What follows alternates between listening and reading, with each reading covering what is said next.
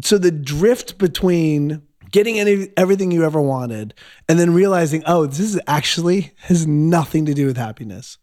I love acting. I love my job. I love working.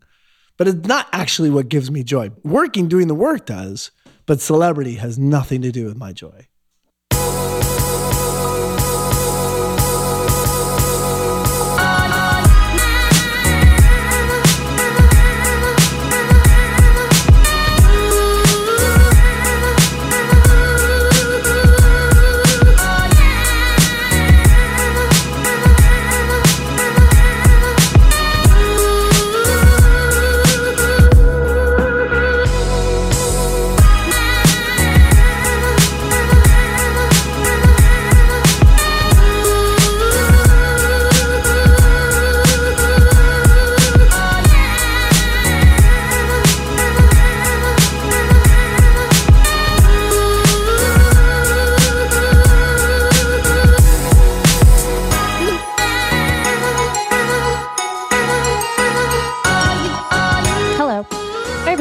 Welcome back to Almost 30 Podcast. So happy you're here.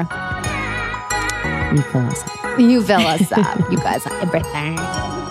We just came out of a very interesting conversation. Or like a black hole. Oh, yeah. It's a lot. I want to share it because I'm actually curious as to whatever. I believe it. Well, I believe everything I read. I love believing in conspiracy theories. First of all. I also completely agree. But it's interesting that we say it's a conspiracy, but everything is technically a theory, like they said. Mm-hmm. So, you know, us evolving from monkeys is a theory. Mm-hmm. Gravity is a theory.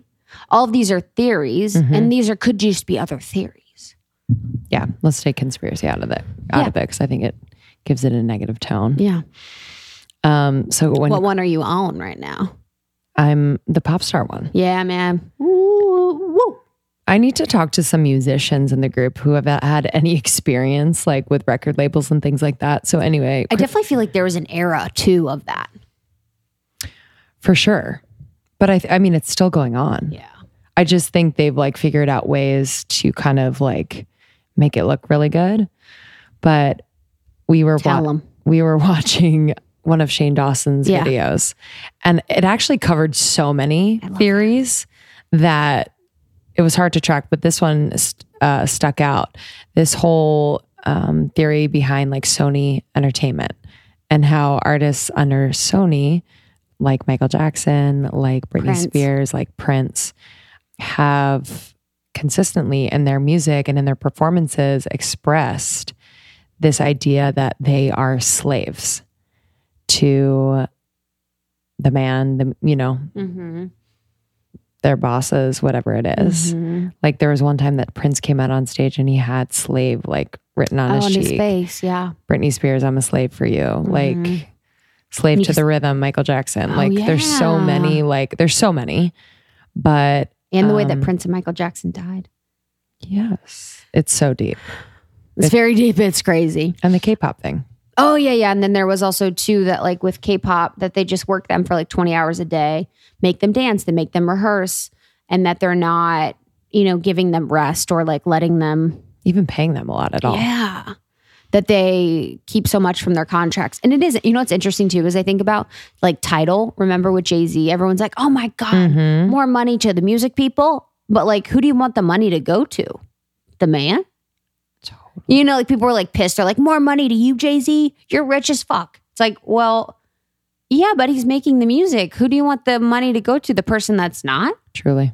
It's like so weird, like our mentality with money. You know what I mean? Mm-hmm. It's like crazy. And then it got me thinking about like who is currently at the top of like the music game. So thinking about like Ariana Grande. I actually don't know who she signed with. It doesn't matter. But yeah, just thinking like more about like, does she have the power to, you know, say no to certain things? Or is like, you know, as such a young woman? I don't know if you guys saw this, the thing with Ariana Grande where she was at the church. Did you see that? Mm-mm. I don't know the full story, but she was at a church and she was singing. It was like a very large church, and it was one of those churches that's on TV. Mm. And the pastor like was hugging her and like basically groped her when he hugged her. It was the most disturbing thing I've ever seen because she's so little. Like, I need to look it up. Yeah, but I need to. But she's so little, and it was like he hugged her and he almost like put his hand underneath her side, like underneath like her rib, mm-hmm. by her boob, and then almost like basically went to her boob. Huh? It was the most. It's a bishop, so it was a bishop. Oh well, in that case, it was at Aretha Franklin's funeral, and he apologized for it. But I mean, you should see the video. It was like fucking heartbreaking. It was just like, oh my God, I just break for her. I just can't imagine kind of like there's so many people not only on your team, but just like vying for your attention. So whether it's like the record company or whether it's a brand or whether it's your creative director, or whether it's your manager, or whether it's whatever, it's like, how do you like metabolize that as a little human? Dude, little human. Dude, I don't know. And how do you trust, man? You can't trust. Can't trust anyone. Can't trust the bishop on TV. Yo, you think you're protected on television in front of millions of people. The fact that he knew that was being televised. Yo. Huh? Oh, God. Dude, the Pete Davidson thing too is very... very affected. And then with the song that came out so soon after, I'm like... Thank You Next. Mm-hmm. Which, have you heard it? Mm-hmm. Is it good? Yeah, I played it the other day in class. I mean, it's catchy. And she kind of tips her little hat to all of her exes and gives them like compliments. But then there's also this sentiment of, thank you, next. That's like, I just, okay. What happened? I hate to like speculate on air. I just feel like with the passing of with Mac, mm-hmm. with Mac Miller's passing, and then the, you know, I think that fucks someone up too, like 100%. Emotionally, and I don't know if Pete Davidson knows how to hold space for something like that. I don't know. How do you? No, that's exactly. That's so hard. So, I think they're both okay though. Anyway. Yeah. Pete, I'm free. No, literally. Dude, I bet he gets so much pussy. You know what I mean? Totally. Speaking of... pussy? Yes. So Monday, I had to take a little personal day. I don't know if you guys have this has happened to you, but... so this is why I don't buy edibles, is because it's like a treat. So... I don't really have much. I can't really pace myself with treats. So I basically ate like an entire edible. Oh, I fucked my world up. I woke up in the middle of the night and I had to go to the restroom and I was like wasted. I literally was like sat down to go pee and was like, I can't believe I'm gonna die. Ate a whole one. I'm going to crack my head open. Not a whole one, but I had way more than one serving. Wow. I literally thought I was going to crack my head open. And I felt sick for the rest of the day. It is the worst feeling on the planet. The worst feeling. I was like, dude, I just don't like to feel out of my body. Like, I felt so terrible. But I was like, what happened if I did eat the whole thing? How terrible would I feel? I have to wonder, I'm like, oh, is this affecting my body or is it just like my mind, even though my mind's like affecting the way my body feels? Like, is it a negative effect? Like, so if you did eat the whole thing? Yeah. Justin was like, you shouldn't. I was like eating the cookie. He's like, you shouldn't do that. And I was like, that's fine. Oh. Literally, he's like, P, really, you're good. I'm like, that's fine. Oh, God. This is rocky road.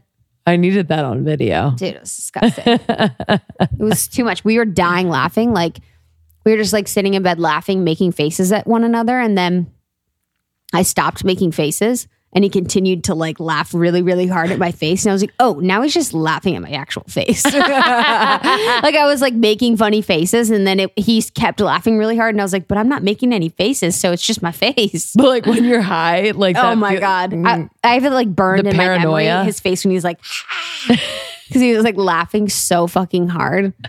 It was so funny. But at a point we were like, stop, I want to stop laughing. You know, when you're like, okay, I'm good. I don't want to laugh anymore. I like doing edibles a little bit with other people, but I've found like even with the dosis pen or whatever pen, I do like if my dosis. If pen. I'm Yeah, I like it too, but with other people. If I'm alone, I get anxiety. What do you feel like? I just feel a little bit like I don't want to. I don't want this right now. Totally. Like I need to kind of like experience it with other people in order for it to really settle into my body, because otherwise I'm just like, well, also you're like, now what? Now what? Now what? Literally nothing. Yeah, you're just like, it's just me. Now what? That is actually the subtitle of my life. Dude. Just me, now what? But when you're high, it's even more fucking paranoid. Yeah. Sometimes I get anxiety thinking about being fucked up. Yeah. Dude, when I used to do like coke and shit and like Molly on the regular, like I used to be like, whatever. I'd be like in the moment with the drug. And then I'd be like, oh, I'm going to come down. And then I'd get anxiety about coming down. I'd be like, oh, in 6 hours, I'm going to be laying in bed at 7 a.m. having not slept at all. And I'm going to come down and I'm going to feel like ass. Yeah. It was the worst. I'd be like, oh, yeah, let the beat drop. And you're like, oh, no. Yeah, literally. Down be in now. Vegas like, yeah, I love this. And then it would be terrifying. Like, dude, that's the thing the most with coke. It's like, do a line, good for an hour. Do another line. Yeah, it's miserable. It's literally the worst. That's why people just keep going. Yeah, honestly. That's why you're like in the bathroom the whole night. And you're like, what? And you're like, what? Like literally you've been in the bathroom the whole night. We know what you're doing. Oh my God. Like we're pretty clear on what you're doing in there. You're like, what? It's funny when you're fucked up. And then you're like, it's funny when you're fucked up and like you try to not be fucked up. That is like probably my favorite when I see people do that. Dude, actually there's people that... I am not drunk. There's people that I'm thinking of that burned in my head that because I don't drink, they will get really fucked up around me, or they've been fucked up around me, and then it's almost a game in their head to act not fucked up.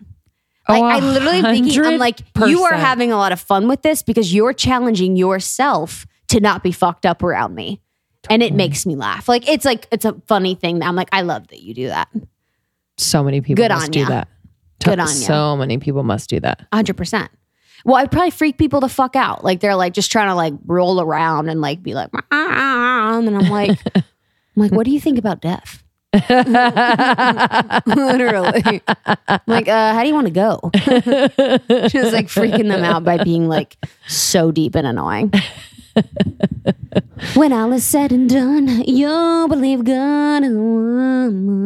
Thank you. Next. Is that how it goes? Yeah. It's catchy as fuck. Literally, this is what happened. Whoever wrote it, don't think she really wrote it. I think she co-wrote it. But whoever wrote it started to write it about halfway through her and Pete's relationship. Totally. And was like, this is going to be fucking amazing. It's just, I don't think I'm trying to think back to my relationships, and I don't think I've ever been in one that burned so bright and then died. It was burning bright because it was in the public eye? Yeah. Or just like where it was like obsessed, where they get fucking tattoos and shit. And then it lasts 8 months or 9 months. Like nothing's better than another. But I just don't know how that would... I would try to hold on as hard as possible. Like I would be so unhealthy. I would be like at their house. Like I'd be like, no, we're together. And they'd be like, no, we're not. I'm calling the police. And I'd be like, we are together forever. I guess when you have security, that can happen. 100%. But it's weird. It's like, and with that, I'm like, why does the press know first? Yo, if I'm burning that bright and we're obsessed and we're like, da-da-da-da-da, and we do break up for a normal reason, like the press will know last, right? Yeah. Because you're like, all right, like let's like be, like let's let this chill. Damn, but maybe it's like they don't want to be seen. It like actually freaks me out. Just like kind of the voices like Scooter. What's Scooter saying to Ariana about literally? I was thinking about like, dude, Scooter Braun knows all the secrets of life. All the secrets. Imagine if he did it tell all. I saw that he did. This is really random. I was kind of deep in a weird hole, but I was looking at Corey Feldman? No. Who the fuck is Corey Feldman? Kris Jenner's. Corey Feldman is on Boy Meets World. It's a character, Krista. Or are you talking about the one that's like a drug addict? Yeah, I was like, or is he the... He's an American actor and singer. He was in Gremlins. Oh, that one. Yeah, I know what you mean. Fucking sick. But sorry, this is what was I saying? Sorry, I don't know. Corey Feldman. I'm high. I took an edible. Literally. Oh, Scooter Braun, Kris Jenner, her boyfriend. Oh yeah. Corey Gamble. His Instagram, I got lost on it. Oh no. Dude. And Scooter Braun was commenting like, yeah, man, that's awesome. Or something like stupid. But Kris is nowhere to be found on his Instagram. When you're lying. Swear to God. You're joking my ass. Please pull it up. I'm looking at it right now. So Corey Gamble, blessed is his bio. I concur. I actually really concur. Walking and talking. It's like he has like a celebrity shot, like a paparazzi shot, and he like needs to get some lint off his shirt. You know what I mean? Yo, we need to be real right now. Where is Kris? Where's Kris? That is probably one of my, and it's bad because I'm like, oh, should this color my opinion of men who do not feature their girlfriends on their Instagram and vice versa. Yeah, I mean, girls I think too. You've got to. I do.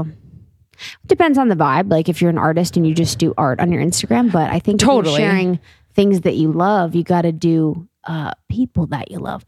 And I could be wrong, but who's paying for all these private? Jobs? I know that's what I'm saying. I could be. Call me crazy. I wonder what Kris thinks of that. Color me wrong. I can't believe we're talking about this. I know. I actually never thought I'd talk about this in my whole life. I needed... Not one? Not one. Yo, if he's playing on Kris Jenner... There's going to be a murder. There's going to be a big problem. There's going to be a big problem for him. Wow. Anyway, conspiracy theories. Anyway, so... Not sure if you guys have seen, but we just launched Your Podcast Pro. So Lindsay and I have been podcasting for 2+ years now, and we have grown this into a business that we do full time. We have people on our team. We do events everywhere, and we are so proud of, you know, the work that we put in to build this into a sustainable business that reaches people all over the world. So we want to help people to elevate their voice, and we want to invite other podcasters into the podcasting community. We have loved podcasting. It is my favorite medium. And we have met such amazing connections. We feel like we've impacted so many, and we've been impacted by so many. So we want to share that with you. So yourpodcastpro.com, we have a 6-week course launching in January. Spaces are limited for that. And with that, we will take you through the process to ideate, launch, market, monetize your podcast. And then we also have downloadables. So if you have a podcast or are thinking about starting a podcast or anything like that, you can find everything from Instagram templates to media kit templates to worksheets and downloadables there that you can also purchase. So yourpodcastpro.com, and we would love to have you in our course. Yeah, we just want you to feel really confident. We know the beginning can be the hardest part, getting something off of the ground. And we've just had, you know, hundreds of people actually ask us like, how do you start a podcast? So we figured we'd create a hub for you. So we're really excited to connect with you. All right. So excited about this one. Matthew Lillard. Oh my God. Shit. Shit. I would have made my intro better. Dad. You're welcome, Matthew Lillard. Matthew's my dad. I mean. You want to cause waves? Wear ripped jeans around Matthew Lillard. Yeah. He looked at both of us, and for some reason, we both had ripped shit on. Yeah. He's like, are you in your pajamas? Did you buy it like that? Yeah, literally. Well, it was funny because when he came to the studio, I let him in downstairs, and he could kind of see me through the gate, and I was wearing like ripped jeans and a t-shirt, never dress up or anything. Mm-hmm. We had never met before, and he was coming alone. And sometimes when like, you know, celebrities come, they come with their assistant and whatever. Mm-hmm. Either way, I don't care. But he came alone, which was awesome. And so I can imagine him coming to record with two girls in a... two idiots. house studio in LA. Totally. He's like, what the fuck am I walking into? And literally as I walked up, he's like, whoa, he's like, are you wearing your pajamas? And I was like, no, I'm in ripped jeans. And he's like, oh, okay. Like actually scared, nervous as to who he was about to meet. Anyway, we go upstairs and into the studio and he walks in, he's like, hey, I gotta be honest. He's like, I'm so glad I'm here, but I don't know why the fuck I'm here. Yeah, and we proceeded to have almost a 2-hour conversation. Yeah, it was incredible. Yeah, it was. He's got such a big personality. He's so funny and cool and real, and such a big heart. Such a big heart. He's doing so much for the community, so much for other actors and actresses, so much for his craft. So much for his family. He's such a great family man. Mm. So we just had so much fun. And he is such a curious, inquisitive person. And he turned the tables on Lindsay and I. I know. Got a little too many times. I know. But you might know Matthew from the Scooby-Doo series. It's a very popular. Crushes it. Scooby-Doo 2, Scooby-Doo 1, Scooby-Doo 84. Mm-hmm. He's such a star. And he was also in Without a Paddle, Summer's Catch, Scream, Hackers, Serial Mom. I mean, you name it. And She's All That, baby. Oh my God. How could we forget? Wait, can we just play that little clip? Rock. Come on. You want me to press play? Yeah, press play. Dude. Hey. Dude, you guys, you just need to, we're just trying to jog your memory when Matthew Lillard is doing the best dance. In She's All That with Freddie Prinze Jr. And he is like serving some moves. It's insane. I'll never forget it. I'm like, wow, silver pants, silver top, wife beat. Like moves. So cute. Love that. So gifted. Me too. Gifted. Love you, Dad. Yeah, nothing more to say. I think you guys are going to love this one. And love Matthew. If you like this episode, share it with your friends. Tag us on Instagram. We always appreciate that. And just stay tuned. We have a lot of things coming in the new year that we're really excited to share with you. If you have any insights or suggestions for what we can do in 2019 to better serve you, to better serve the community, please drop us a line, Instagram DM or hello@almost30podcast.com. We would love to hear from you. Ready, go. So wait. Go. Bye. So wait. I was just wondering, I mean, what was your reaction? Yeah, when we DM'd you. Are we starting? Yeah, yes. We're in it. Hi, I'm Matthew Lillard. I have no idea why I'm here. I want you to know something. I'm not really sure why I've accepted. I have no idea who either one of you are. I don't know what your damn show is. And as my wife pointed out, you're closer to 30 times 2 than you are to 30. So I have nothing to offer any of you. Was she just like, Like, what did she say? We've been married for so long. My wife considers nothing a threat. Oh, I know. Not even that. Yeah. Was she just like, okay, like. She was literally, you have nothing to say to women who are 30. We're about to prove you wrong. Right. Listen up, ladies. I have never felt so old in my entire life. No. Oh, I'm ancient. Almost 30. I was almost married. I got married at 30. That's a great idea. We got to talk about that. Do people know how old you are? Yeah. I'm 31. I'm 30. Mm-hmm. We didn't think about the name. Being past 30 didn't think this would be a thing. Yeah, no. Literally. We didn't plan on it. Is it a thing? So let me ask you a question. Why did you start this podcast? So Kristen and I met when we were kind of going through that transition from your 20s to your 30s. Shit was kind of like hitting the fan and also just coming out of. What does that mean? Shit was hitting the fan. Well, like think of you like when you were in your like 20s to your 30s. Like how crazy and different was your life from like early 20s to your 30s. So here you are 22. No, but I understand that. But what is the shit? So when you say shit was hitting the fan, what was that shit? You're figuring out who to be with for the rest of your life. You're figuring out your career, like what you want to do. Like really, there's such formidable decisions that you're making that we wanted to kind of like bring it on the air, talk about it, and then also just bring on experts to talk about different things.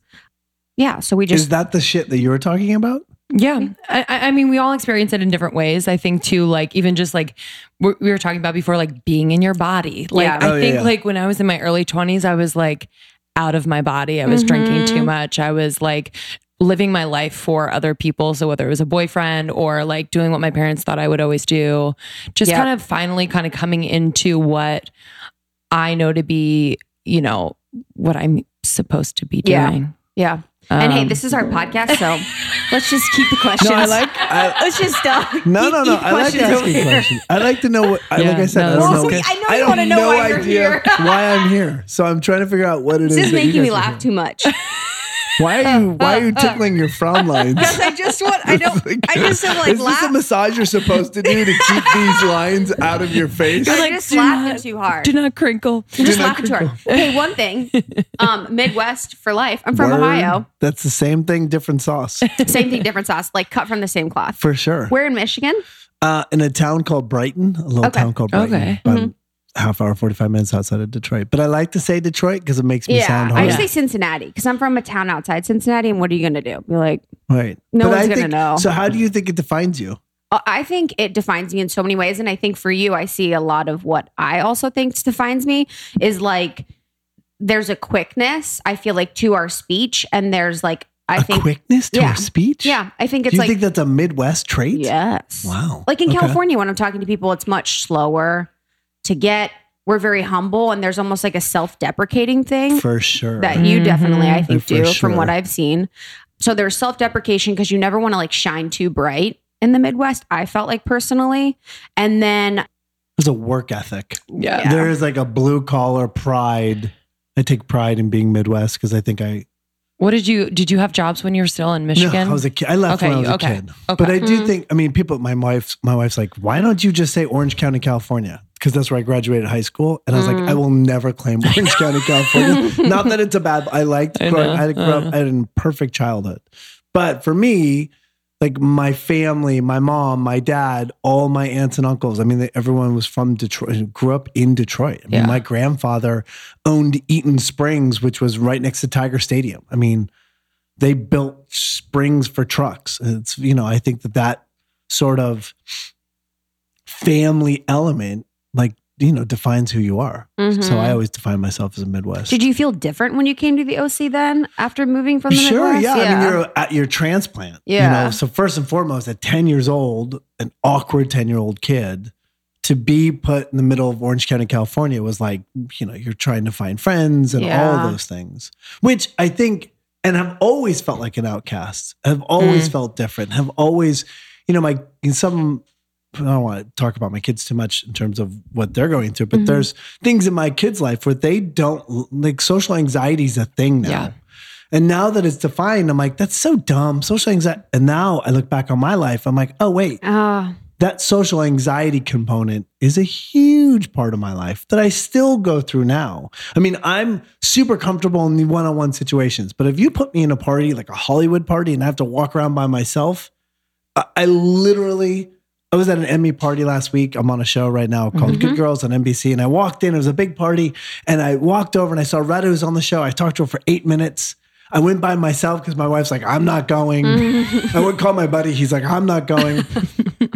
Retta left. I walked around that party for less than a minute and a half. I'm like, oh, time to go. Because the idea of like sitting there... Yeah.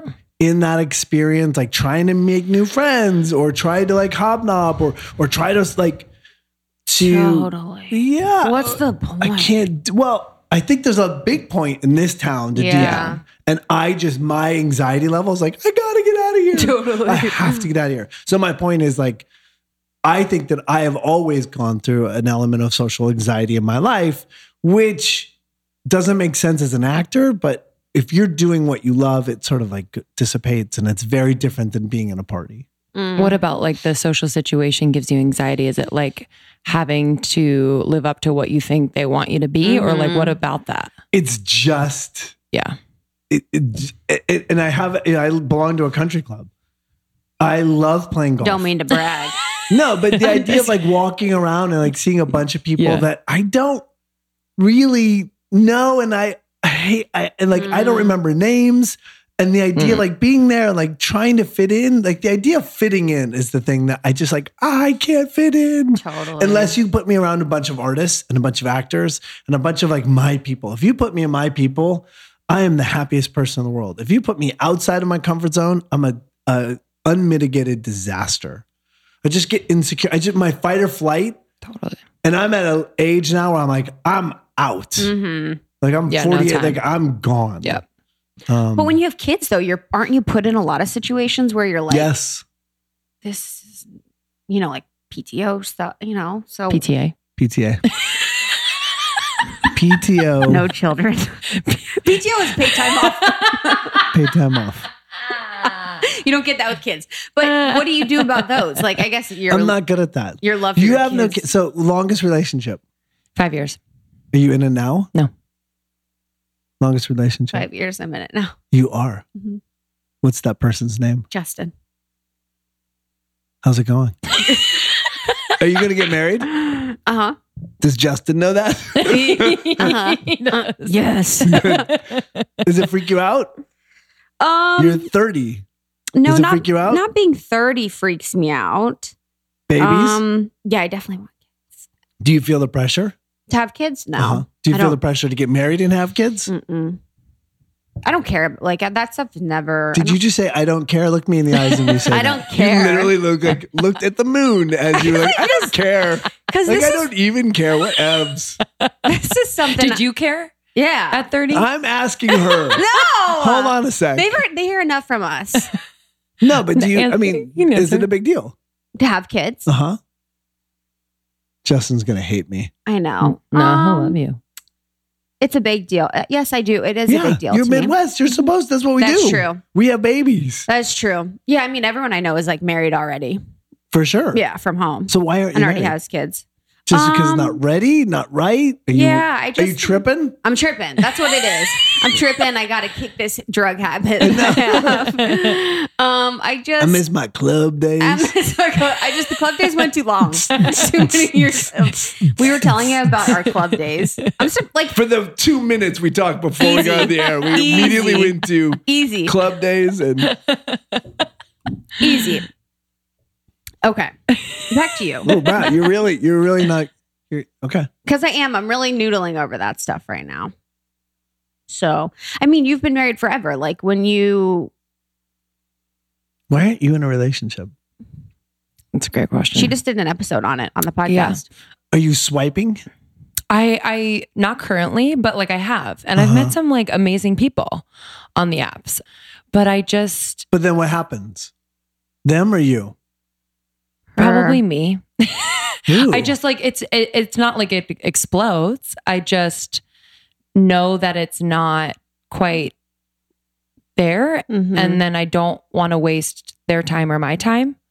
You know what I mean? Sure. And I leave room for evolution. I'm like, oh, like I kind of like totally tap into that's could this women be, for sure. Could this be something? And I just haven't met.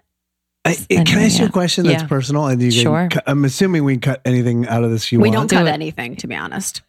But, okay. But if you want to cut this, you want. Yeah. So I do think that here's the thing that's interesting in that in a swipe left and right, which never happened when I was getting married, is I do think that there's a sexual speed to it. There's a fast forward to it that is really tragic.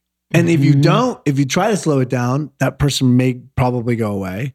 And if you continue at that speed, it's really hard to sort of get to that next morning wake up where you're like, oh, this is awesome. And not feel, you know what I mean? Well, that's why I got off of them, that it became so like I was on autopilot. It's like dehumanizing. You know what I mean? I just wasn't, because I've met amazing people that I'm like, oh, if I saw them on an app, maybe I wouldn't have connected with them for whatever reason. Maybe they had a stupid bio or like a weird picture. Totally. Like I don't want to miss people because I'm just kind of I'm bored or something like that. So, and you also like, if you miss people because you're going too fast, you get past the curve sexually and you're like, and your fight or flight moves you through. Yes. Then you are missing that person. Yes. You should go back and look at all your other. No. Mate, you missed him. He's out there. I'm sure he is. He is out there. I'm sure he is. Thank you. Right. But what was, so and you got married at 30? Yes. Okay. And where did you meet your wife? I don't know if I can tell this whole story. I met my wife. I went to a golf tournament that my friend was having.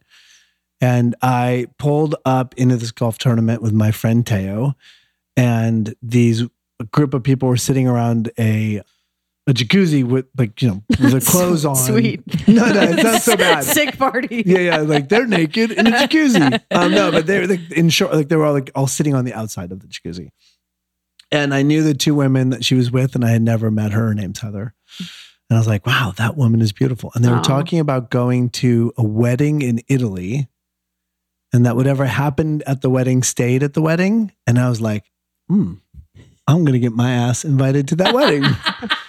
And I didn't know the bride, and I didn't know the groom, but I am super charming.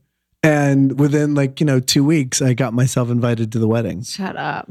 And 6 weeks later, 6 weeks after I met her, we went to Italy. But in the interim, I was super good friends with her and with the whole crew that was going to Italy. And so we went to this wedding in Italy, and then we traveled around, seven of us traveled around for a month afterwards.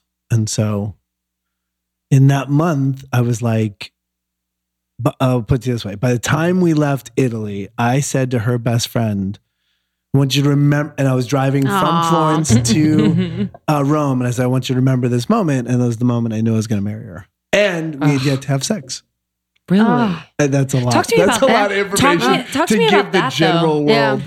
I think, talk to me about that. I just didn't. I mean, we had kissed or something. I keep hitting things now. It's okay. We're talking about what. He's very excited. She probably wouldn't like this part. So let's, no, but know. It's like, yeah, no. I don't mean the sex part. I think more it's just getting to know someone outside of the typical. So you were traveling, you were with seeing her friends. That's just that's next level. What I and mean I had is a huge magic. Crush on her. Yeah. On top of it, it wasn't in a vacuum. I was I could not stop thinking about it. We'd go to the movies. I'd drop her off and I'd walk her to the door. I'd walk back to my car. I would watch her walk into the house. Please turn around. Please turn around. Please just look.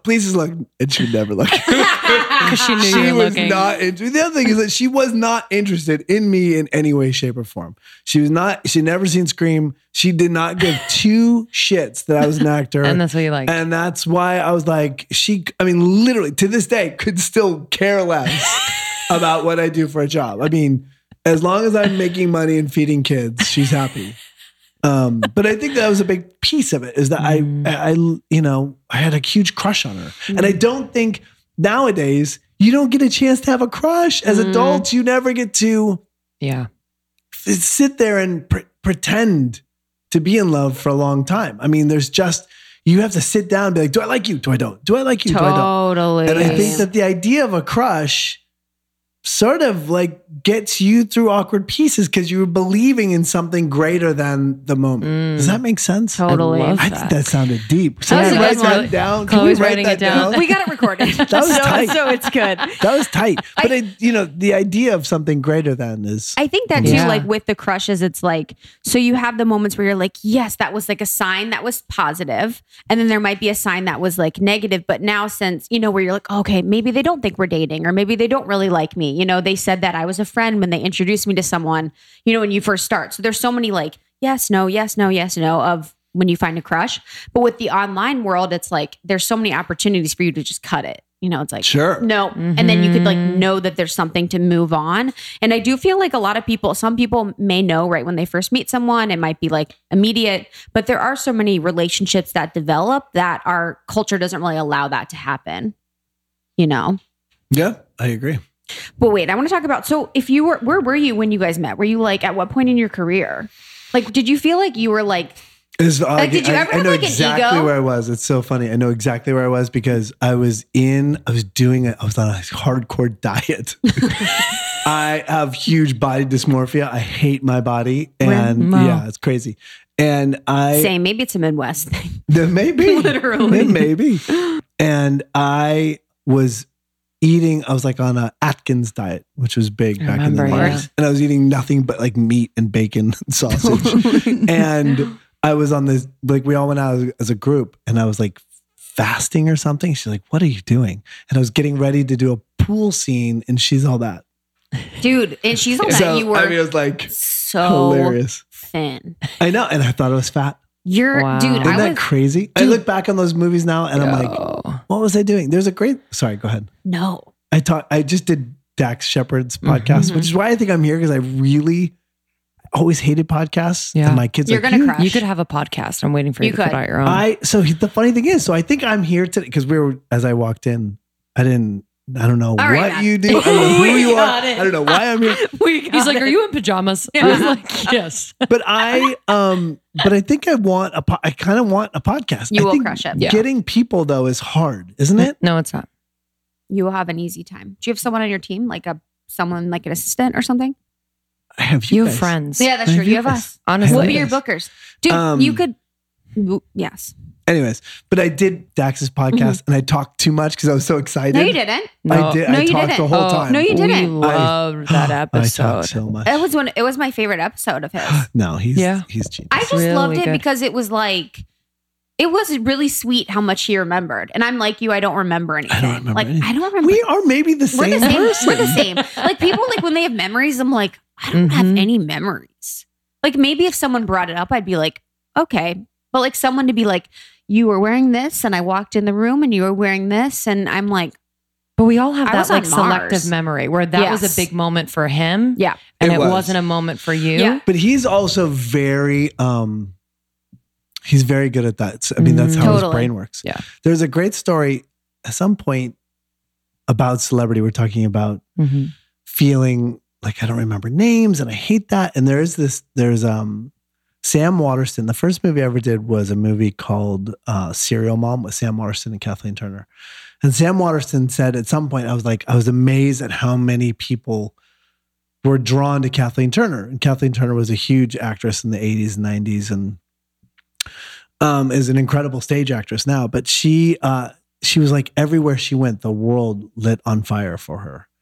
And Sam Waterston said, there's a great book called The Moviegoer. And there's a story in which, and this is an interesting thing to think about celebrity. If you ever meet a celebrity or you're walking along the street and you meet somebody, you're like, oh my gosh. So there's two guys at the 50s and there's two guys are walking down the street and they're going in opposite directions. And this guy looks up to this other guy and he says, hey, can I get a light? And the guy, it's like, you know, at whatever day, looks up and gives a light, and it's James Dean, the cigarette in his mouth. And all of a sudden it was a Thursday. I just had bacon and eggs. I was wearing a plaid shirt. I was in blue jeans. And my girlfriend was like 10 feet behind me. I remember that I heard, and I gave him a light and he looked at me, and that moment becomes something exceptional. Totally. And to James Dean, he wants a light. It's another transactional moment. And I do think that early on in my career, like Sam Larson told me that story. I'm like, that's the weirdest thing ever. And now having been around for a hot minute, I kind of like that. I kind of like, I understand that those moments of transaction between two people may not mean a lot to you, but there's somebody out there that you can affect change in a quick interaction. Felt that, like, especially, I just think of like the kids who see you. Yeah. Yeah. For sure. I mean that, you do these cons, I'll go out and do a con. Did I talk about this on Dax's thing? I don't think I did. That's the other thing is I know if I ever did a podcast, I would just repeat the same story 100 times. We do it all the time. I do it all the time. I told that yesterday to Justin. I was like, dude, if you ever catch me saying the same story 3 times, it's like, give me a signal. Literally. I was like, I'll give myself 2 times I can tell the same story, but 3 times, cut me. Justin. I hate that. Like, well, but I do think you have this, reservoir of memories. Yes. That's you're like fun to body remember. Dysmorphia, and you like talk about this one story. You're like failing, and you talk about one story. Oh, it's like God. You bring it all down. I have to come up with new body dysmorphia stories. No, I don't want those. I don't want those because I can't believe that you're Brock. You were a real dancing around. I'm like, but think about like what we thought of ourselves when we were like 18, and then we look back. We're like, I wish I had my 18-year-old body. I'm like, back. Yeah, 100%. Pre-puberty body is the best. I was teaching a class, and this actress came in, and she said, I had this white bathing suit, this 2-piece bathing suit, and my whole life I was scared to wear it. And now at 40, I was like, God, why didn't I wear that white bathing suit? And her message to these actresses in this class I was teaching was like, just wear the bathing suit. Yeah. Do not regret what you didn't do. Regret what you did. That's some deep shit. What were you talking about? Oh, the moments. Yeah. James Dean. Yeah, the James Dean thing. And having Comic-Con. Yes. If you're at a con signing autographs. So there's this, you can make money in our industry. Our industry is very weird. We, like every industry in the world, the entertainment industry has been stripped of the ability to make money. I mean, yes, people make lots of money in our business. I make lots of money right now. But there's times when you're not making a lot of money. And like there used to be a world in which you could be a blue collar actor and do like an episode of television and then a commercial and you could live for the year. But that doesn't happen anymore because they've taken away the pay from that guy and there's no residuals. And it's just our industry as a whole has been now being run by business people. And so they're paying as little as they can to get the highest rate of return, which makes sense. But for the longest time it was being run by artists for artists. And so we like to pay artists because we're artists. And that's now gone. It's never coming back. Actually, it may at some point. But anyways, there's in our world, you can make money signing autographs at cons. And I was like, I'm never doing that. That's so lame. Like, I will give anyone an autograph for free right now. If you see me on the street, I will sign anything you want. And now I'm going to pay. Somebody's going to pay me for something that doesn't make any sense. But somebody's like, you can make a lot of money. So I went. And the first time I did it, I was like, I'm supposed to sit behind a table and people are coming up to me and giving. I'm not doing that. So I sat on the table. And every time somebody came over, I'd walk over and shake their hand or I'd hug them. So I'd walk over these random people and I'm sitting there hugging them and I'm shaking hands and I'm signing autographs. And I go, now all of a sudden you're like, A, you're transacting in like humanity. Like you're affecting change in people. And so this idea of like, you can see these moments of like, of being a quote unquote celebrity and having an effect on people. Like for the first like 10 cons I did in my life, I would break down crying at some point because you'd get this like little gay kid in Utah going, SLC Punk changed my life. Or you would get that transgender boy in Alabama or something. Like you would be in a weird place and you'd be like, this is what I was wearing when I was going to kill myself. And I didn't. And here's why. And you're like, like, it's a nice little bonus superpower to being an actor. And I think, when you kind of take that veil or whatever separates you as a celebrity from quote unquote normal people, like, I mean, there's something profound that happens, I think, in just the simple connection. We're on tour for the podcast and our community is like just meeting them in person. We don't consider ourselves celebrities at all, but just like... You are in that community? Well, I think... And in this apartment complex? But it's like, I mean, it is emotional. I cry every time. Yeah. It is just like... Because we are them, they are us. Like it's just like this weird thing when the wall is broken down. Well, also do like with the podcast, we do it twice a week. They're an hour and a half or something like that. So it's like we're essentially with people for 3 hours a week. So we connect with them. We know them very well, but they know us very well. And there's an authenticness to it. Yes. It's like you're playing Scooby-Doo. That's one thing. But there's an authentic thing to a podcast that's like the reality is that everyone's super normal. Yes. It's just how much they choose to let you into that world. And if you're, and I understand, if you're Sir Patrick Stewart, you're not interested in hugging everyone that walks through. I get that. But there is a level of celebrity that it doesn't scare me to let people in. You have a really good reputation in the industry. I feel I feel like you do. Tell me, let's hit pause and let's just break this shit down. I feel like everyone like just has like a real, like, you're basing that on what? YouTube comments. That is hilarious. Okay, but YouTube is savage as fuck. And there was like every comment was like the sweetest comment. Everyone's like, Matt is the best. He's so cool. Matthew's so cool. I love him. He was the best in SLC. He was the best in Scream. He was the best in all these things. Just so that we're clear, I am not. See, self-deprecating. The self-deprecating thing. Because there's not... I know. I will say that in this world of like, in the con world or in the ability to like, I'm a super normal human being.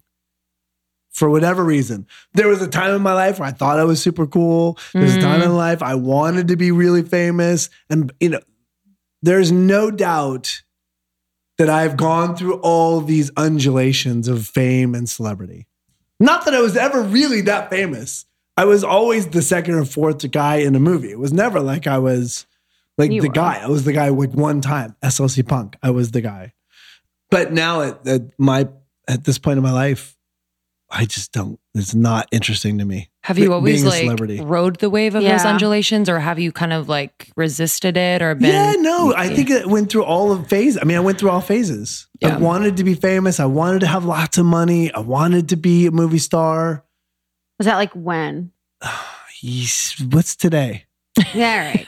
But you know, I think it's like when it's coming, you're like, it's almost like people make you think you want it. They're like, you're going to, you know, like all this stuff is coming, all this success, all this money. And then you're like, yeah. And then it's kind of like, I don't know. Like sometimes I'm like, do I want that? Or does someone else want that? Because.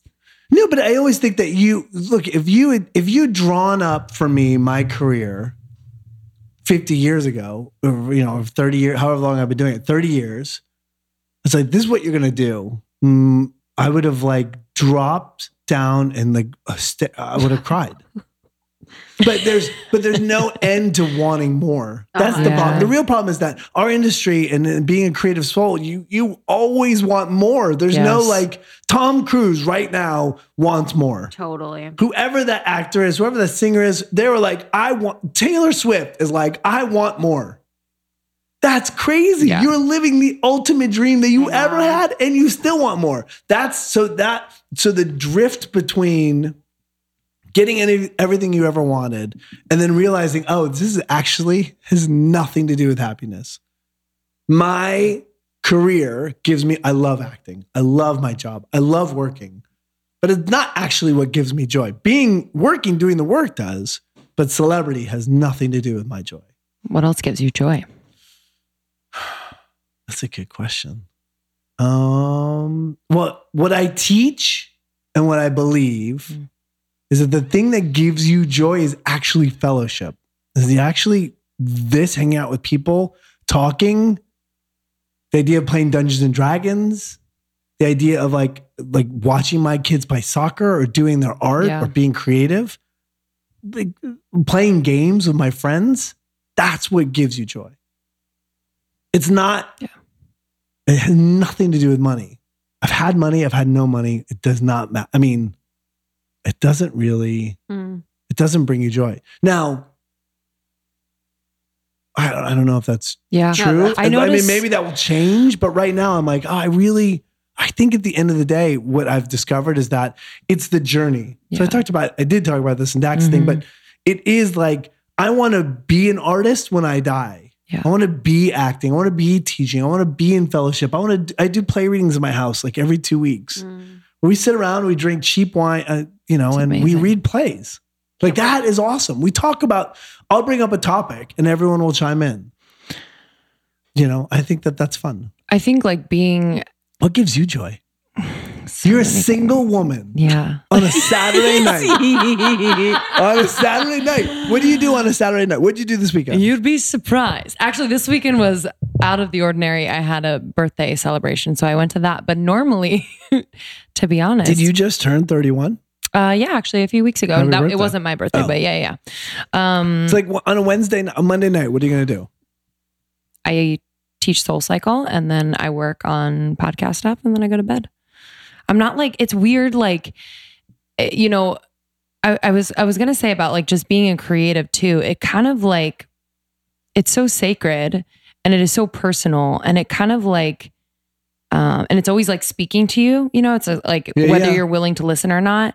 And so like, as I've gotten older, I've just like wanted to make even more room for that. And sometimes when I'm like fucking around with someone, like relationship wise, not just meaning like casually or whatever, that it kind of takes away from like me listening to that side of me. And I know I can do both. Yeah. Because you've done it. I'm looking at you. Yeah. It's very hard. It's hard for me. But then also, sorry, I'm ping-ponging around. But the money thing, being a creative has kind of like fucked up my money mentality where like you, I don't, yes, of course, when I have money, it's nice, but I don't equate like this happiness with money. Therefore, sometimes I don't ask for what I deserve, or sometimes I have no problem, like, you know, being in something for free. Like I'm an actor as well. So like, you know what I mean? Like if it's for a friend or something like that, I'm not thinking like, oh, this is my time. They come to me for my time, which is good and bad. Like it's just an interesting relationship when you're a creative, when it's just pouring out of you. And then, oh, I get paid for this. How do I negotiate that? Sure. You know what I mean? And because it's your joy. You're like, I'm enjoying this. Yeah. I like so doing that, it. That yeah. feels like compensation. The joy part of it feels like part of the compensation. Mm-hmm. Yeah. Well, I always think that, look, I get hit on all the time to do stuff. And you're like, at some point I'm like, oh, I actually, this doesn't bring me joy to work for free and to do stuff that I don't inspire. You have to have something out of it. Like you have to be able to like, this is why I like doing this. And if I don't have that thing, I won't do it. The energy exchange. I will say that equal. You said something that being a creative sacred. Mm-hmm. I don't think so. Why? Because I do think that there is this element that somebody out there listening is like, oh, it's sacred, which is preclusive, which keeps people away. And the reality is that I'm the most normal dude ever. I grew up in a blue collar house. My mom, not blue collar house, but I grew up in a world where I don't have anyone in the industry. I don't have a single connection to being an actor other than I found something that I love to do and I chased the shit out of it. Totally. So I guess what I mean, it's personal. It's just like, because your creativity and how you channel it is so different. Therefore, for me, I'm like, that's kind of sacred to me, but I know what you mean. Yeah, I just think that just anyone out there listening that has something that's like in their head, fucking do it. Yeah, let it out. Do that shit right now without fear. Yeah. I just started a Dungeons and Dragons company. Can I pump? Oh yeah, let's talk about it. Okay? All the D&D listeners are going to be like, oh. No, but I do think it goes to this, which is, so I played Dungeons and Dragons. I started as a kid. I played as a kid, like 8 years old. I started, and then when girls came into my life at like 15, I'm like, oh, I like girls. I'm not playing Dungeons and Dragons like most normal people. And then at acting school, when I was 21, my roommate at the time was like, yeah, I have all these Dungeons and Dragons books because I DM. I'm like, oh my God, I love Dungeons and Dragons. Let's play. So one night after a Super Bowl party, like me and 5 of my best friends started playing D&D again. I was 21 years old. I'm 48. We've been playing for 37 years. Wow. Same group of guys. We've had people come in and out. But anyways, we started a company. We started this Dungeons and Dragons company called Beetle and Grimm's Pandemonium Warehouse. And we basically are creating luxury items for Dungeons and Dragons. The only reason I say that is like right now I am in charge of international shipping, publicity and advertising, fulfillment, and like producing products in China. Nothing in my life gives me any reason to be in charge of any of that shit. But I'm like, what? Just go. Yeah, why not? It's like we're all having like a midlife crisis, so you've got some time yet before you get to this. Yeah. But I'm like, instead of like getting a fast car and cheating on my wife, I am going to start a D&D company. And so we're in the middle of doing that, which means that I'm like, yes, we're jumping all in. And my buddies, who I love, are like, okay. And so now we're like on this crazy mission to start a company. What are the luxury items you need for? You don't need, the great thing about D&D is you actually just need dice and a paper and like a source book, which all in costs you like $30. So is it like spell versus spell? Yeah, it's an ongoing. So for example, we just played an adventure that lasted 9 years in which we were trying to stop the actual age 9 years? Of worms. Oh yeah, yeah. Like for 9 years, you can you sit around a table and you tell a story. You tell an agreed upon story, and at certain junctures, you're rolling dice to decide what happens. So like you'll come upon a dragon, and you're like, I'm going to attack. So that the attributes that you have as a character class you can attack. And those decisions are defined by dice rolls. And it's just an ongoing story. It's a collective story. You sit around a table and you tell a story for 9 years. It's incredible experience. And like there's a huge resurgence in Dungeons and Dragons. It's crazy. Like so many people, because people are getting off of phones. Yeah. Because they're like done with like sitting on Facebook going, I hate Kavanaugh. Yeah. Oh my God. Yes. Yeah. But it gives you nothing. Mm-hmm. There is nothing coming back. I say to my kids, you can sit on a phone for hours and hours and hours. There is nothing coming back at you. You were just throwing energy into this empty space. Mm-hmm. You sit around a table and you talk about Kavanaugh, you talk about the things that make you angry, shit happens. Mm-hmm. Armies rise. Mm-hmm. It's when but you have to sit in a room with other people and going, do you agree? I agree. Right. Then things happen. Yeah, you have to do. And the idea of playing Dungeons and Dragons is just telling a story and having fun. Not bringing the end to it. It's nice to see something that takes a long... like a long period of attention.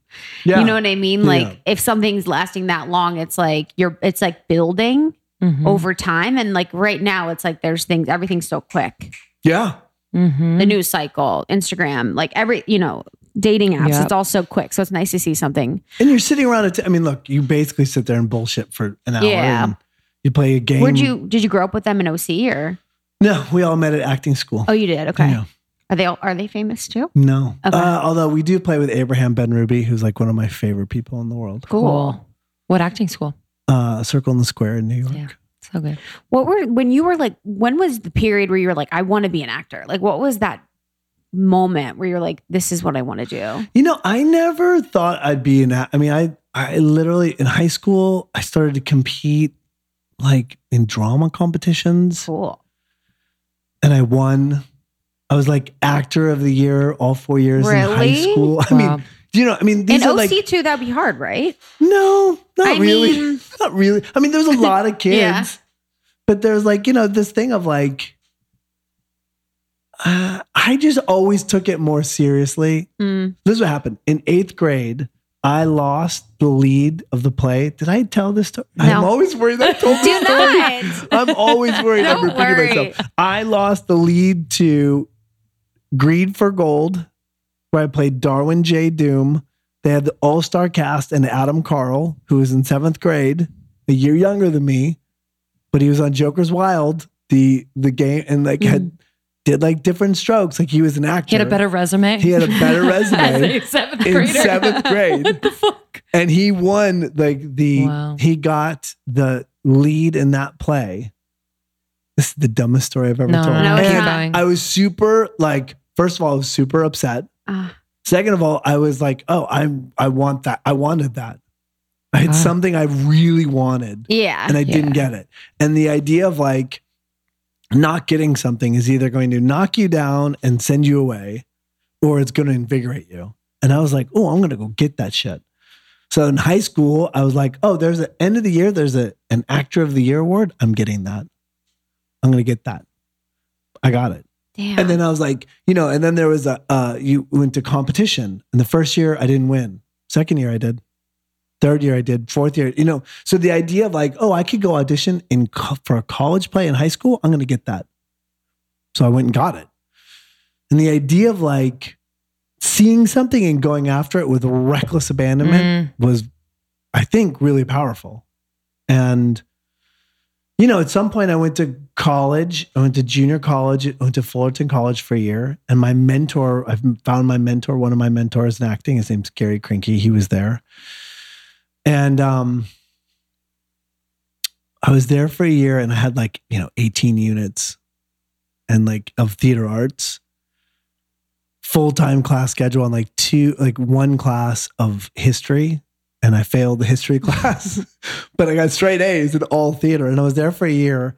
And at the end of the year, I cannot believe I'm telling this story. At the end of the year, they were casting for this play called Tracers, which was a Vietnam War play. And I'm like, oh, I'm going to go get Dinky Dow. I'm going to go get that part. And I auditioned. And I'm like, I'm for sure getting it. And I didn't get the part. And I went back to Gary Krinke. I'm like, why did I get cast? Why'd you cast that guy? And it's like, because he's been here for 3 years. And once we give you a lead, you never get another part. Mm. And I was like, oh. So I have to be here for 3 years to get a lead. I'm not staying at a junior college for a year. So I went to act. I said to my mom and dad, I was like, all I've ever done is act. The only thing I've ever been good at in my entire life was act. Now, mind you, I was not good. I was just better than everyone around me in this tiny pool. Mm-hmm. And I was like completely committed. Mm-hmm. I was like completely in. So that sounded like Shaggy, by the way. Completely in. I'm sick, so I always sound like Shaggy. But I was totally, totally down. Yeah. And So I went to, I said to my mom and dad, that's all I've ever done. I'm going to go to acting school. And if I suck and it goes south, I'll go back to college. I'll go back to a junior college. Cause I had this terrible learning disability, and like me getting to college was at that point in my life, I just, I didn't know how I was going to get through. Mm. I was never going to be able to do it. What learning disability? I'll tell you in a second. Okay. And so, I have no problem talking about all the bad things in my life. Totally. I love talking about that stuff. But so I went to acting school for a year, and the first thing I did was they had this big, you had to do like a 5-minute scene. Like it was like the end of the year sort of senior project. So I went to like 8 guys in my acting class. I'm like, you guys, let's all put our time together and do this play called Tracers. And I'm going to play Dinky Dow. So cut to, we did that. And then everyone's like, that was fun. I was like, let's start a theater company so we can put it up in LA, and we'll get people and we'll get them to pay us $50 a month. And then we'll run a theater company in LA. And they're like, okay. So we started a theater company at like 19 years old because I wanted to do Dinky Dow in Tracers. That's crazy. Wow. That's crazy. That's crazy. Fellowship. There we go. Genius. Yeah, bringing people together. Like, that's like weirdly like angry. Like, oh, I'm going to get, oh, I can't have it. I'm going to make that happen. It's like a dude thing. Mm. Competitive. But I'm not that, but I'm like, I have no problem losing. I like competing though. Mm-hmm. So I couldn't, so in 8th grade, I was spelling, I did math at like a first grade level, and I spelled at like a third grade level. So something happens for me that when you are teaching, I can't listen and process anything. I can read it. I was reading at like a 12th grade level. I could read I could read great. Wow. And I could engage because I was I was highly verbal, and I could engage with anyone. So in a class, like I could talk about the things I read, I could talk about history, and I sort of, anything reading was great, but anything spelling and math was terrible. And I was like, my junior year in high school, I was just starting to have sex, and my homework at the time, not that anyone needed to know, but having sex in junior year. I need the connection. Yeah. I'll tell you. Close the loop. Because here I was like trying to figuring out sex, totally. And I'm doing speak and spell as my homework. Wow. So I would carry home a speak and spell thing. Wow. And here I am like driving around and doing things. Dude, totally. Doing things. And yet my homework was like, you have to do speak and spell for a half hour. Cat. C-A-T. It's crazy. Wow. Did they have like the... I guess the help or assistance from teachers at that point? Like, sure. And is that why you like to teach now?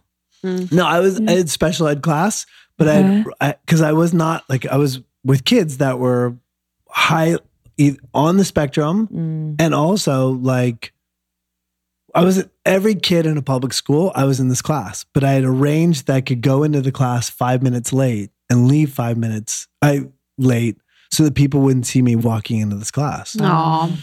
And so, and that Mrs. Killian, I'll never forget her name. That was like my 8th grade teacher at that time. And then took it all the way through high school. Wow. And then what was the other question? Is that why I teach? No, I just think I just love teaching. I'm a better teacher than I am anything in my life. I think. I don't know. Maybe I'm not. But yeah. It's interesting too. Like you guys, what's your dysfunctions? I've told all my dysfunctions. It's a good one. I have a lot. Yeah. Do you really? I know. Yeah. Not a lot, but I'm really realizing dysmorphia. Yeah. Body dysmorphia. This is something. It's so funny because we were talking in like less than 3 minutes. You told me you were a fat girl. Yeah. Oh yeah. Mm-hmm. That's a funny thing. That's years of therapy and or doing a podcast for a long time. Your ability to like immediately let that out is sort of unparalleled. It's also with people too that like, I mean, comfortable around you. Yeah, comfortable around you. You mean the 3 minutes we met? I know, but I'm serious, but you'd be surprised. But same with you. Yeah. I mean, like, I feel like... And you had Fat Kids Rule the World. I'm like, he gets me. I'm like, he knows me. Something else that's a flaw too that I'm really working with that I... Is it a flaw? I didn't say flaw. Or it's a disability. Thing you struggle with. Expressing love when I'm upset. Oh, when you're upset? Mm-hmm. Expressing love when you're upset? Yeah, like what does that mean? I don't really have an ability when I'm mad to like be loving. It's like... Or compassionate. Yeah, or compassionate. I'm like cold as ice. Yeah. Ooh, you're vicious? Cold as ice. Really? Yeah. That's just fear. You know that, right? I know. And I'm really working on it. Are your mom and dad divorced? Mm-hmm. There you go. Thanks for bringing up when they ruined my life. But that's what it is. But yeah, 100%. But that's totally what it is. It's because my mom was never able to do that. Like she just was never... able. It was like when she's, you know, there was never like a, I love you, but this is like not working for me. You know, like how could we, it's always like, no. Like it just was, there was never any love that came when like people were upset. So I'm just like working through that. Have you told her? My mom? No, she's like real. She's real. Top dollar tea. My mom is a piece of work. Top dollar tea? Yeah, that's what I call her. Top dollar tea. She's just a piece of work. So Does she listen to this? Sometimes. She should. Yeah. You should send her this episode. I'm really charming. No. I know, literally. So she wouldn't really know how to process it. She's not really at a level where she would be able to understand, process it, and then make a change in her life. Or acknowledge it. You know, she'd go, huh. And that's it. Literally. There's not really like a... acceptance. Yeah. Mm-hmm. It's too much analysis. Like even like as an example, after her and my dad got divorced, they were married for like 33 years and there was like some things that happened. 33 years? Yeah. What are you getting out for? Like what are you doing? Literally. And I was like, one time I was like, what have you like learned since getting divorced from dad? She's like, I've never thought about that. I'm like, yeah, but I do think that they're, I don't know how to say this without sounding insulting, but there is younger generations, okay. A, mm-hmm. Mm-hmm. Geographically, B, yeah. There is this seeking of something higher than mm-hmm. what is just there. There's a different level of enlightenment in people who are younger. And also like surrounded by people. I will say that in Southern California, you're surrounded by people that are talking about enlightenment, meditation, totally. Depth, therapy, what you're going through. I mean, all these things that you're talking about right now, this conversation may not be happening. And I don't want to say Toledo, but in Toledo, this may not be people sitting around the thing going, ooh. And maybe that's why this podcast works so well, is that you're talking about stuff that people don't normally talk about. So I actually don't blame your mom for that, because mm-hmm. That's like saying to somebody on their deathbed, wait, there's a savior, Jesus Christ. I know you've been an African voodoo master for 100 years and you're on your deathbed. There's a person named Jesus Christ. And they're like, sorry, I don't really have anything to say about that because I'm dying. Do you know what I mean? So totally. The idea of like somebody at that age going, I'm ready to seek that enlightenment is hard. Also too, it's like, yeah, I think about it, it's like your kid. You're like, if you're, you know, I like if my kid came to me with that, I'd be like, huh? You know, because you never, I guess as a parent, I would understand. But you're not a kid. Do you feel like a kid? No, but I think that she sees me as a kid. Right. So like, how do you talk to your kids so that you talk to them like they're adults, but you also have like stuff. Authority. Yeah. It's tough. What? I'm going to go back to that. Okay. Go ahead. This is actually the pre-episode to Matthew's new podcast. Yeah, it actually is. You're so good. I really do want you to start a podcast. I'm way more interested in people than I am interested in talking about myself. I know. The only reason I'm here is because I was like, why do you want to talk to me? You're like, you sent me a direct email. Like, we want you on a podcast. I'm like, why? Chloe crushed. Was that you? The reply. Mm-hmm. Oh, nice. We all felt the same. Yeah. And, like, but the idea of like, you didn't say, I want to talk about Scream. You want to talk about Scream? Do you get annoyed when people talk about Scream? No, not at all. I just don't care. Totally. It's like, and I'm glad that movie still has places in people's life, but it's like literally talking about the first girl I ever kissed when I've been married for 18 years. It's like, I have nothing to say about it. It was great. It was lovely. It was awesome. We kissed. It was a job. Totally. It was a good job. You know, somewhat helped change my life, but it didn't really. So it changed yours. That's fine. What is the question? What am I asking? I forget. What you're struggling with? No, what did you struggle with? Or as a kid? I've just given... Oh, as a kid? As a kid, it's a little different. Yeah. Well, or whenever. I was like... do you struggle? Yeah. Yeah. Well, it's interesting to kind of look back at those times when I was, so I was like in, I think that time around like 7th, 8th grade, kind of like you, where I was involved in theater and being creative, but I was in an all-girls school and I was like... Where'd you grow up? New Jersey, Pennsylvania, but Pennsylvania. What town? Newtown. Okay. Just north of Philly. It's like 30 minutes. Sure, yeah. Posh? Yeah. Very fancy. Yeah, so, well, I mean, not fancy, but just like I grew up very, you know, stable, well off. Copy that. You know, I was always kind of likable and cute and blonde and whatever, sure. Right? But then I went to this all-girls school and I like started to get the leads in the plays, and the head honcho girl, like, it was very small, but she rallied everyone kind of against me, which looking back, you're like, oh, that's whatever. But in the moment, sure. in that year, I didn't speak. So I would just do theater, but then I wouldn't speak in school, which is so not like me. I wouldn't raise my hand. I would like be so emotionally tired. I was like falling asleep in class and just not myself. But I think that year had like a deep impact on like just how I am, especially with like women. Meaning you don't trust them, or that you are guarded?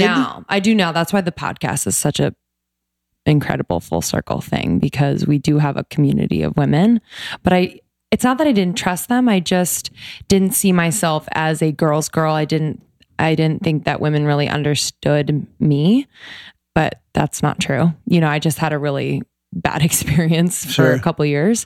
It's funny. Those are the kind of experiences that kid out there kills himself over. I know. And you're like, oh God, baby. Well, that's why like... Just hold on, because it does get better. It gets better. Yeah. But I honestly didn't. I would wake up every day and not want to go to school. Sure. I was just crying. Like I just... Well, now this idea of suicide is prevalent. Like when we were kids, like you would just... No matter how bad it got, it never really was in the lexicon. Right. Because you're like, oh, but now with social media and with, you know, celebrities and left, right, and center, it's like, it is in the zeitgeist. And I know. There's access to the notion of it's breaking down this sort of acceptance and awareness of it. That's, you know, this reasons, or 13, whatever reasons the thing why. Is, reasons why. And you're like, fuck you. Have you seen it? I haven't, and I have to say, I have like teenage daughters. I don't need it. I don't want it. I don't need the fear in my life. I know. But you asked me the question, how do you talk to your kids and still maintain? It's super hard. Yeah. But it's about respect. I mean, I do think that you have to continue to see them as equal. I mean, not in terms of authority. I mean, look, it's really interesting right now. We're raising kids in the era of Trump, no matter how you feel politically. And I think it's on both sides, whether you voted for Donald Trump or not, this moment of enlightenment and the moment of a million women march and raising young women in that window, no matter how you feel, is super powerful. And raising strong women is amazing until you have to tell them to go to bed. And then it's like, sucks. You're like, hey, it's time to go to bed. Don't tell me what to do, you patriarchal son of a bitch. And we have really highly verbal, highly intelligent young women. That's amazing. In our family, we have a 16-year-old and a 13-year-old, and they're fucking great women. And they're really hard to parent because they don't half-step. What have they taught you? Oh, God. Nothing. I hate them. No, what are they? I mean, look, I have to say that my oldest, I'm struggling with something that I'm not proud of, that I'm sort of like, and out loud. Like, so I say to my daughter, like, doesn't this bother you? And she's like, Dad, that's not right. You can't say that. And like, I'm having open, canned discussions saying, how do I get past this with my 16-year-old? And then gender equality and gender identification and the idea of like the strength of that whole thing is like pronouns and theys and thems. And I'm like, it's taught me a lot. But on top of it, like compassion and like understanding and like, fill me with pride and all those things that you want, all those good things that you want your kids to sort of add to your life. I have amazing kids. Did you ever go to therapy or anything? No, not yet. I'm looking forward to it though. Yeah. But I will say that in that theater company I started when I was 19, this woman named Mary Angela Pino Davies, she was a teacher at my school, and she was a a product of the San Diego State Theater Department. Mm. And in that department, they taught their students how to fight, how to argue, which was a lot about hearing somebody and identifying that. I hear what you're saying. I accept what you're saying. And it makes me feel like this. And there was like a language, a vernacular that went around arguing. That at 19, with this woman who at the time was probably, like, she was an adult and she was probably 30, she infused that into our relationship, right? There was two, me and my best friend, Dalton Grant, and her started this theater company. Wow. And she infused in this, in all of our conversations. I mean, we met weekly and she infused like this, and she was super passionate and super full of, like, she was Italian and she was like, lots of, like, you know, she was bombastic, but she always had this lexicon in which she fought. And in my life, I've used that my entire life. I hear you. And sometimes I miss that with my kids. Mm-hmm. Acknowledging what they're going through. Like, sometimes you're like, just get the fucking bed. Yeah. Stop being a bitch. But I think that has allows me to, in a lot of ways, like just be really open. And I also think that, look, as an actor, I spent my whole life as an actor. The barrier for entry to me in emotional reality doesn't scare me. So if I get angry, if I want to cry, if I get happy, if I get full of joy, it's like almost schizophrenic.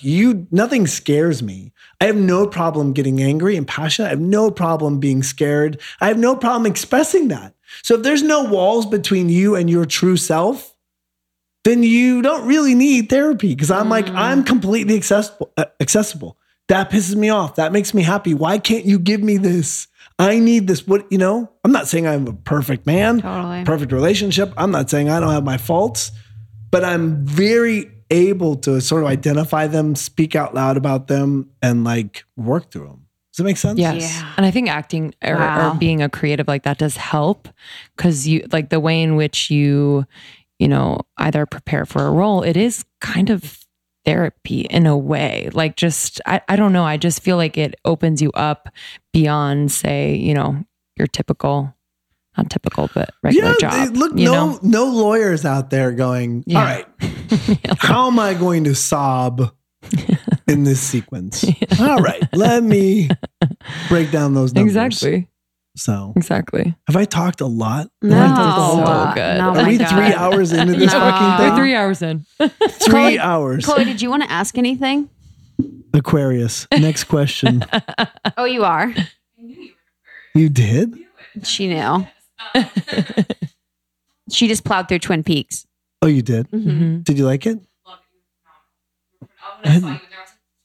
So oh my God. Why is she so nice to me? She's a peanut head. What happened to you guys' jeans? Let's just address your jeans. My dad said, first of all, your jeans are super high. Do you say to your kids? I can see your butt. I can see your butthole right now. But this is long, so this covers my butthole. It doesn't matter. I'm like, between you and your 16-year-old girl. Jeans, literally. Do you say to your daughters, I can see your butthole? Or did you pay for those? I don't say to my daughters. I say, get the fuck upstairs and change. Or did you actually pay for those? Wait, what? Do you cuss with them? All the time. In fact, I said I have a conversation with my 10-year-old. Like, here's the deal. I don't care about cussing. Yeah. You use it one time inappropriately, you've got a problem. And there is no F word. Mm. I don't really care. My mom, I don't care. Yeah. But if you're not smart enough to understand that there's a time to cuss and there's not, and you're using it the wrong places, you will be punished. Yeah. Because you're an idiot. Yeah. Don't be an idiot. Yeah. Damn. That's a good parent. Yeah, role. I actually really like that. Yeah. Yeah. I mean, what are we talking about? Like, what do I gain by restricting that? Mm-hmm. I remember my dad teaching us the bad words, just so we knew what they were, and that those were the words that we shouldn't probably say in, like, school and things like that. Mm. But we have recordings of my dad, like, teaching the kids. That's hilarious. Did he explain what they were? Yeah. Mm-hmm. Wow. It's very weird. Okay. That's very literal. Very literal. I have to say, I'm so... I want to so bad. I hated podcasts for so long. Mm-hmm. because I never listened to them. And I was like, I don't want to talk about, here's the thing I do hate. I hate talking about myself. That's why we interview people. Yeah, but you don't have to talk about yourself. I just talked about myself for an hour. Because you're on ours. But you would interview people. Eventually, I just end up talking about myself. It's okay. Which people want to hear. We forget that people do want to hear. You know? I would love to do it. I have lots of fears about it, which I just gave this Tom a inspirational spitting about things. I mean, I've got a lot going on. I think with the new business, it's kind of hard. Not only that, but I have this business called Hive Be Good. What is that? What's that? You guys should come to our next event. Yeah. So Hive Be Good, I started with this woman named Harper McDonald, and we throw social interaction parties. Cool. So we basically get a 501c3 or an organization that sort of is struggling with something, and we throw them a party. We bring in a DJ. We do it at a bar that gets free drinks. And we present the opportunity for the 501c3 to present their problem, their question, what we call a social riddle. And then we present that riddle to everyone in the group, and then we break the groups up into different groups, like smaller groups, and then we ask them to solve the riddles.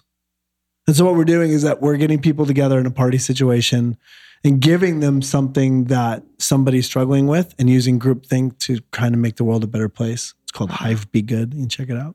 Wow.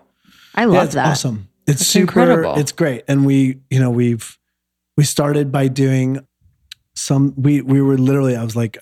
to her one day as we were picking up kids at our school, I was like, what's going on? And she's like, I love her.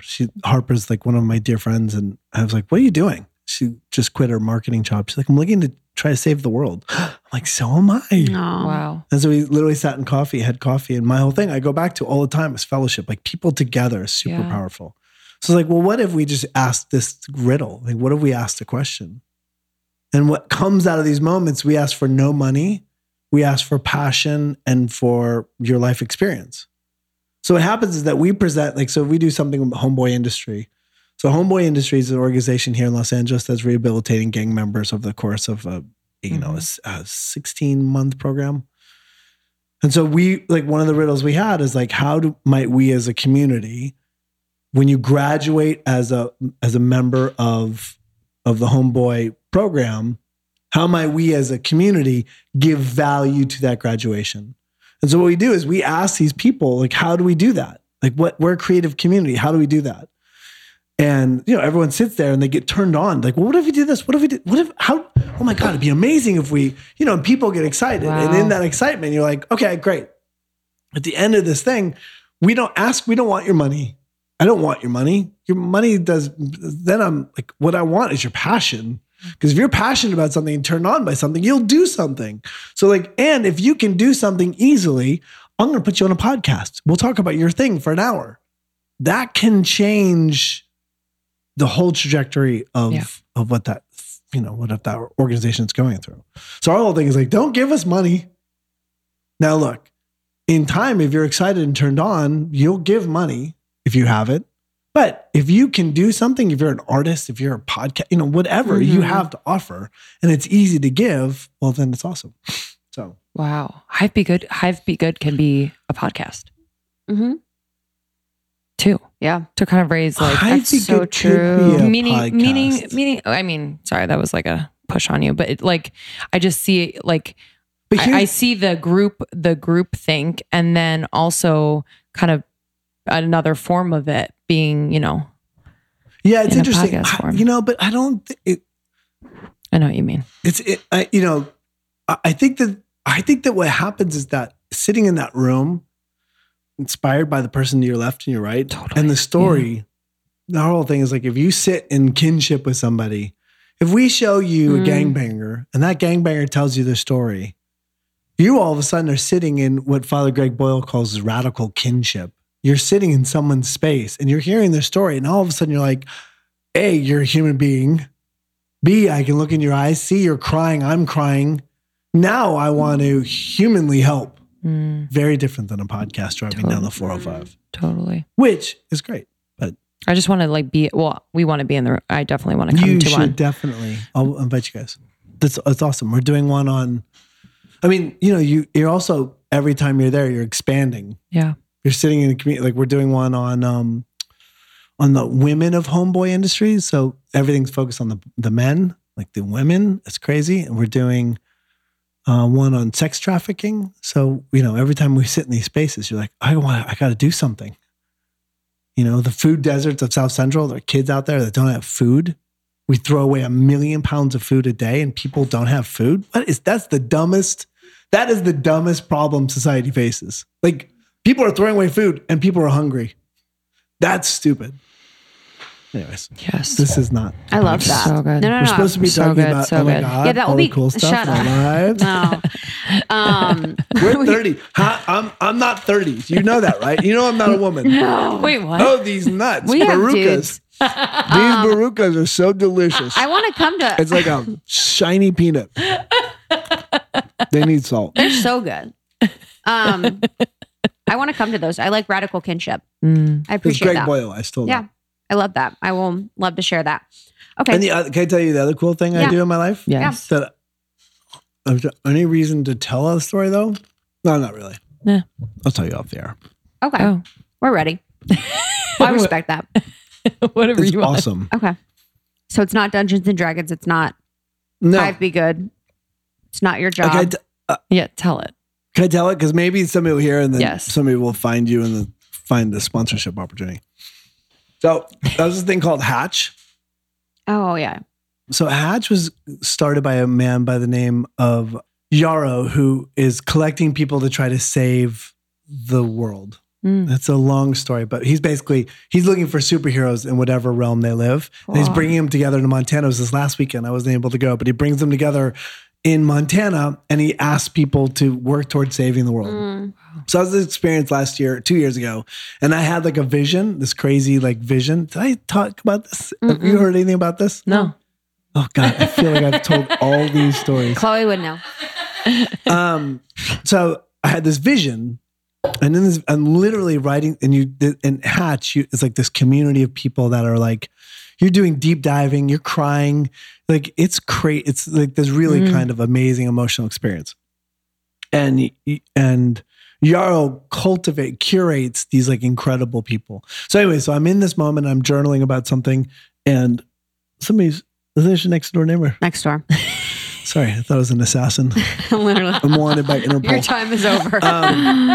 But so in this moment, I was journaling and I never journal. That's not my jam, but I was journaling. And in this journal, I was like, and I'd won this award for being a philanthropic actor, which is hilarious because I was accepting this award. I'm like, I do nothing. I really do nothing. I show up at stuff. I like say nice things, but like there's no way that I deserve an award. So I was I was up at Hatch and I was journaling and I was like, I want to do something. I actually want to change. I want to be a part of change. And so I had this vision. I was like, in my vision, I work a lot with 5 Acres in Pasadena. 5 Acres is like one of the oldest group homes for kids, an orphanage. Cool. An old world name for it. 5 Acres in Pasadena. And I do a lot of work with them. And I'm like, wouldn't it be cool if we created something for the kids? Because everything about that organization is about sort of giving money. And I hate giving money. My whole thing is give passion. I was like, what if we created like a poetry jam, like a slam poetry, teaching kids living in 5 Acres to slam poetry, transitioning darkness and horrible, horrible, horrible shit in their lives. Like their stories are like, it's hard to believe that people live through their stories. What if we took and gave them a piece of alchemy to change that into something fucking magical? Wow. And so as I'm seeing the writing, I'm like, this would be cool. This woman walks over to me and she said, I would love to talk to you about doing poetry. Whoa. Now, in my life, nobody's ever asked me about poetry in my life. I don't like poetry. Poetry is not my thing. It's not like I'm like, wow, slam poetry. Like literally, I'm like, this would be cool. And this woman walks over, she goes, it'd be cool. What if you taught me how to do poetry? I'm like, you have to look at my journal. This is crazy. So we sat there for 20 minutes and we banged out this thing called 5GEM Slamma. And basically what we do is the first year we took 5 poets. We did 5 days of like poetry, sort of infused poetry teaching with this organization called Say Word. And we taught them poetry. And on the 6th day, we throw this party. We don't ask for any money. We let these kids sort of spit their truth. Wow. And last year, somebody came in called Engaging the Senses, and they let us put poetry in for 6 months before the show. So we would teach these kids poetry for 6 months, and then they spit. And I was like, what? And this year, we're doing it for an entire calendar year before they do this event. And the event's called 5GEM Slamma. It's in April. And dude, we gotta go. Literally. Can anyone go? Or is it just that's a parents? Good question. I mean, it's wow. I literally, we invite people that to come because it sort of has to be. Yeah. We want people, because we don't ask for money. We're not asking to raise money. What we're asking for is you to become advocates for kids living in group homes, for kids in foster care, for being advocates for 5 Acres, which is doing incredible work. So if anyone's out there that wants to sponsor, like we're looking for like money to, so the event itself, like I kick like in, a company to sponsor? Yeah, our company. So my wife and I kick in a handful of money. 5 Acres kicks in a handful of money, and the whole thing, we don't pay any of the poets. They donate their time, and the kids share the stage with some of the great poets, some of the great slam poets in the United States right now. So Seiko Andrews, Steve Connell, like Kayla Wong. I mean, these incredible, like these dudes spit. Wow. Kat McGill, who's a woman that works with us, but how do I talk? That'd be so good. I just talked like for literally no. That'd be so good for Uber or Facebook. You know, one of those big companies, like especially Facebook they do a lot in the community, and I have connections there. Yeah, yeah. It would be like really that's great. True. It makes sense. Like, you know, yeah, that's amazing. It's an incredible night of these kids getting up and like terrified, and all of a sudden you're like hearing these poems about wow. Reminds me of Susie Batista's. I know. Yeah, I was just thinking we have a friend that recently did like a spoken word poetry thing about her life and her experiences in her life, and it was so powerful. It's crazy. Yeah, it's you get these kids like all of a sudden they've got a 2-minute piece about, and it almost It's like by saying it in that way, it's like the owning it kind of takes so much away. So much of the power away from the situation. Yeah. If you can teach them that pain is actually your entrance into something beautiful. Like if you can transition alchemy, I call it alchemy. Mm-hmm. Like, can you move that to gold? Can you bring that to stage? And I mean, you can't leave that space without having tears in your eyes. I mean, it's an incredible night. That's amazing. Yeah, we would love to help in any way. So if anyone out there, by the way, I just completely hijacked the last 20 minutes between Hive Be Good. That was it. I'm so glad Slamma. You shared that. I had no idea. That was so important. Yeah. I don't know. We had no idea. And now we can go to Hive Be Good and find people to bring on our podcast, like bring the Homeboy people on there. Yeah, that'd be amazing. You know, like that's really important for us to continue to have conversations like that. Yes. You know, so. Why don't I organize that? You know, it'd be great is to sit here with some of those women and hear their story and hear how they did everything they did for their reasons. That when you look at somebody like that, you're like, wow. I mean, we sat with a woman. We did this female-centric event with the women of Homeboy. And she had her zip code tattooed across her mouth, like a clown, you know, like a huge across her mouth, and fuck you across her forehead. And you're like, baby, you're 19. Oh. What happened? You know, and she tells her story, and you're like, I get it. Totally. You know, and those women out there, like those are women that have babies, that have fought through addiction, that fought through like their whole thing. And I don't want to tell their story. It's their story. But when you're a woman in a gang, you're not only supposed to be a banger and hard and drugs, you know, you're doing everything the men are. And then on top of it, you're raising kids. Like you're trying to, and then you're trying to get attention from men. Mm-hmm. And it's their story is incredible. So to sit with them and fellowship around this table would, I think would be awesome. Dude. I will help facilitate that. Would love that. Please. Yeah. Dude, that's great. Oh, we're longer shorts. Where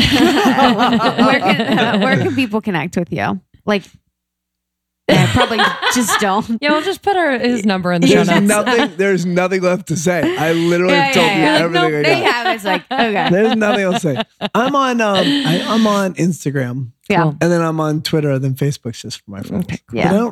Facebook's not my job anymore. Yeah. Yeah. Not that I wouldn't want their sponsorship. Yeah, they are. Well, I'm going to connect you. That'd be great. We'll connect you. Yeah.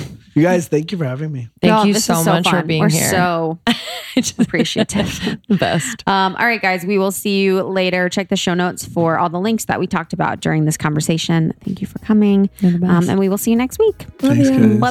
Bye. Oh, yeah. That was crazy when he turned the questions around on us and he was like... I was like, huh? Literally. I know. But it was nice. It was actually refreshing because... I was like, oh, you're interested. I mean, not that I need people to be interested, but it was just interesting to have someone be interested in. Again, another example of someone who is probably extremely... who I know is extremely busy and doing a lot of good outside of his work as an actor. He's a dad, all of that, and came and showed up and was present for 2 hours. Yeah. Present. And his agent kept calling. So, oh yeah. He answered. Yeah. Fuck, that was amazing. So let's read our review of the week. So reviews keep us going. So thank you so much for rating reviews on iTunes. It really helps us to bring on amazing guests like Matthew. So we really appreciate you guys just taking a little second to write a 5-star review. It honestly takes just a minute and it really keeps us going. So if this podcast has affected you in any way positively, we would really appreciate it. This one is from Pterodactyl21. I love that. I fucking love pterodactyls. Dude, what? I was in a play. Anyway. And you were a pterodactyl? No, it was called Pterodactyls. Anyway. There's a play called Pterodactyls? Mm-hmm. I'll tell you about it. Give it a listen. 5 stars. I stumbled upon this podcast earlier this year, just a few months shy of my 30th birthday. I was immediately sucked in and have now listened to every episode, some more than once. I didn't realize how weird I had been feeling about my own Saturn return. Actually, didn't even know that was a thing until this show, until so many of the topics began to resonate with me. What also stands out to me is how incredibly real Krista and Lindsay are. I feel like I'm just chatting it up with two of my close girlfriends. I listened to it while getting ready for work in the morning, and I'm always bummed when I have to wait an entire week for a new episode. Aww. Keep up the good work, ladies. You're crushing it and sending some top shelf vibes out into the universe. Oh, that's really sweet. Thank you. Oh, just saw Almost 30 Nation Dallas. Damn. You guys are going subgroup. The subgroups are going crazy, to be honest. So thank you so much for the review. Honestly, it's hard to take. It's so sweet, but if you guys are in the secret Almost 30 Podcast Facebook group, the ladies of the community have created a lot of different subgroups. So make sure to join the larger group and then you could find a subgroup, and they're having meetups all over the country. And Shara from our team is helping to organize and empower our ambassadors with our ambassador program. So stay tuned for that. And we are just trying to really spread more of the goodness and the positivity and the support and community all over the country with our ambassador program. We love you guys. You're the best. You're why we do this. Have a great week, and we will see you next episode. Bye. Bye.